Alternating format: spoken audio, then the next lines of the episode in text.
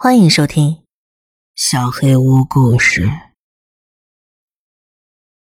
秉哲的故事。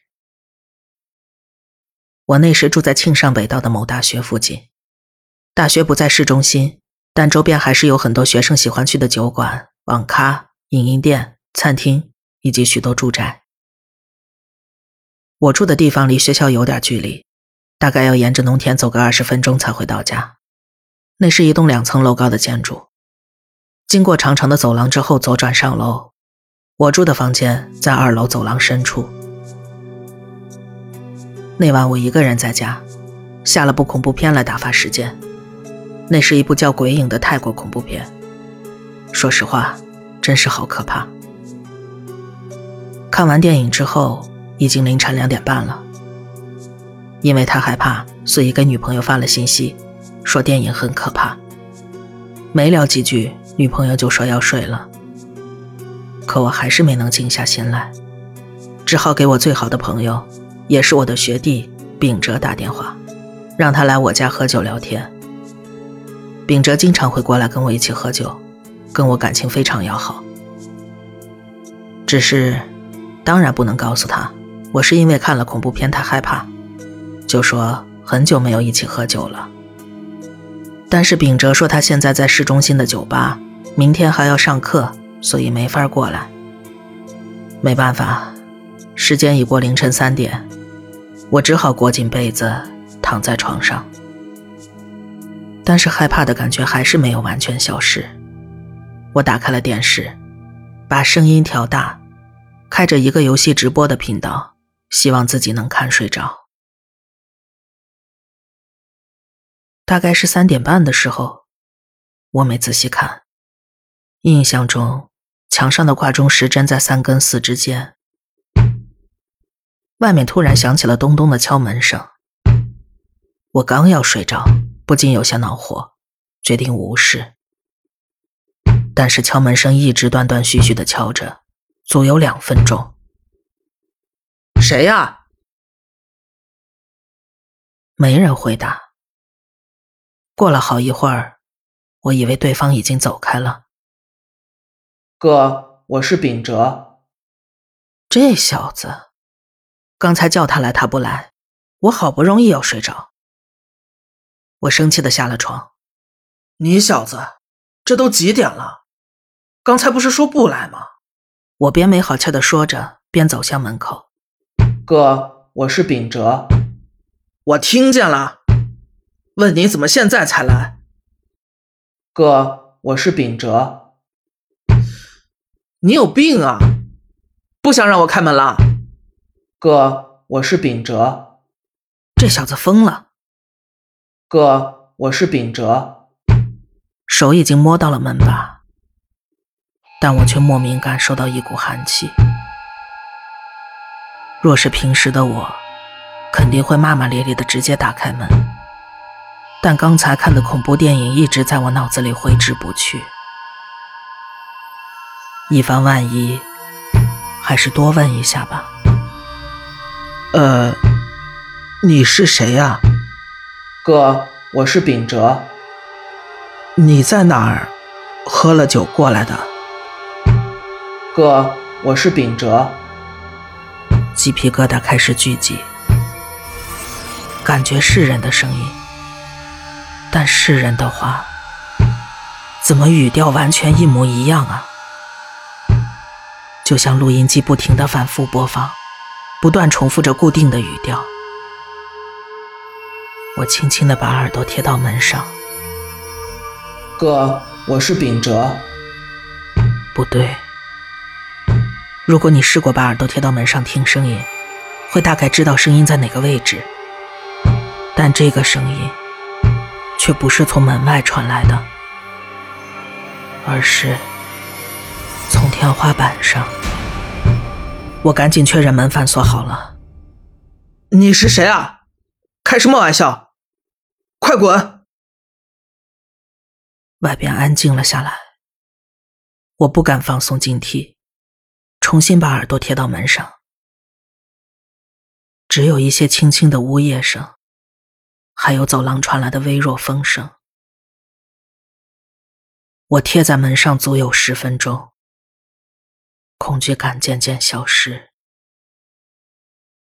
我重新回到了床上，心跳瞬间漏拍。那个声音不知道是男是女，我开始觉得呼吸困难，慢慢撑起身体。浑身一层一层的鸡皮疙瘩，我不知所措地盯着房门。让人窒息的笑声越来越大，越来越清晰。我控制住发抖的手，抓起手机，最先想到的是打给秉哲。他没接，我哆嗦着给他发短信：“你是不是在外面？但又好像不是你。你快点给我打个电话吧，我快吓死了。”类似的短信我传了足有数十封，大脑可以说已经完全断线了。门外咚咚的敲打着，疯狂的笑着，又重新敲打着。不知道过了多久，我觉得自己就在发疯的边缘游走，惊恐的心情越来越愤怒，大脑不停的嗡嗡转着。我盯着厨房的门。想象着自己拿起菜刀的样子，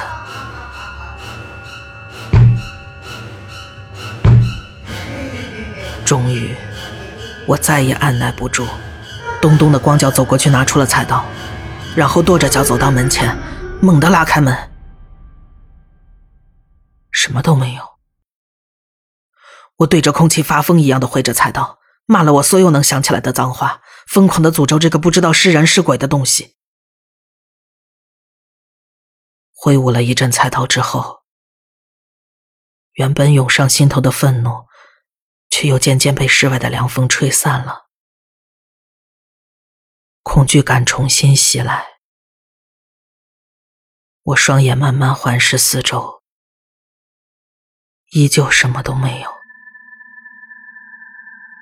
连走廊的感应灯都没有亮。喘不上气的感觉再次袭来，我砰的关上门，上好锁，紧紧的抓着菜刀坐在床上，紧盯着房门。就这样，天渐渐亮了起来，我一夜未睡，已是早上八点多。门外突然传来尖叫声，是秉哲的声音。但是，感觉跟凌晨的敲门声很不一样。是人，我有强烈的直觉，但我仍然不敢放松警惕，抓着菜刀走到门口，一把拉开。只见秉哲跌坐在楼梯口，看到我的瞬间，他似乎很高兴，眼泪都快掉下来了。烦死了！他一直讲着脏话。到底是高兴还是生气啊？骂完之后，瘫坐的秉哲突然站起身，冲过来抓起我的衣领，把我拖出了门。秉哲的身材比我高大，我就直接被拽了出来。当我看到明亮的阳光时，终于放松了下来，瘫坐到了地上。秉哲也在我身边慢慢坐下，直到这时。我才能开口好好跟学弟说话。我昨天哥，你赶紧搬家。啊？你是不是看到什么了？到底什么？说话。凭直觉，我觉得他好像看到什么东西了。秉哲看着我苍白的脸，缓缓的向我道出。我越听越毛骨悚然。秉哲在洗浴中心的休息室睡了一晚，起床之后才看到我的短信，第一时间给我打了电话，但是我没有接。他连学校的早课都没有去，直接到了我住的地方。但是当他到了楼外的院子时，却吓到了。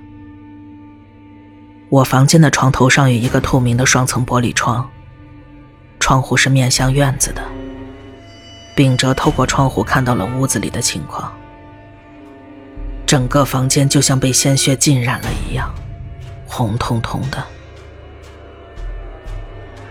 秉哲虽然很害怕，但是因为担心我的安全，赶紧跑上了二楼。结果一上楼梯就看到，我家门前飘着一个人头，没有身体，只有头，就在门前的灯泡下漂浮着。秉哲大叫着跌坐在地，没多久我就打开了门，而我只顾茫然地看着一直骂脏话的秉哲。并没有注意到头顶上的情况。秉哲说：“那个头咻的一下就钻进了我家。”他只好起身把我拖了出来。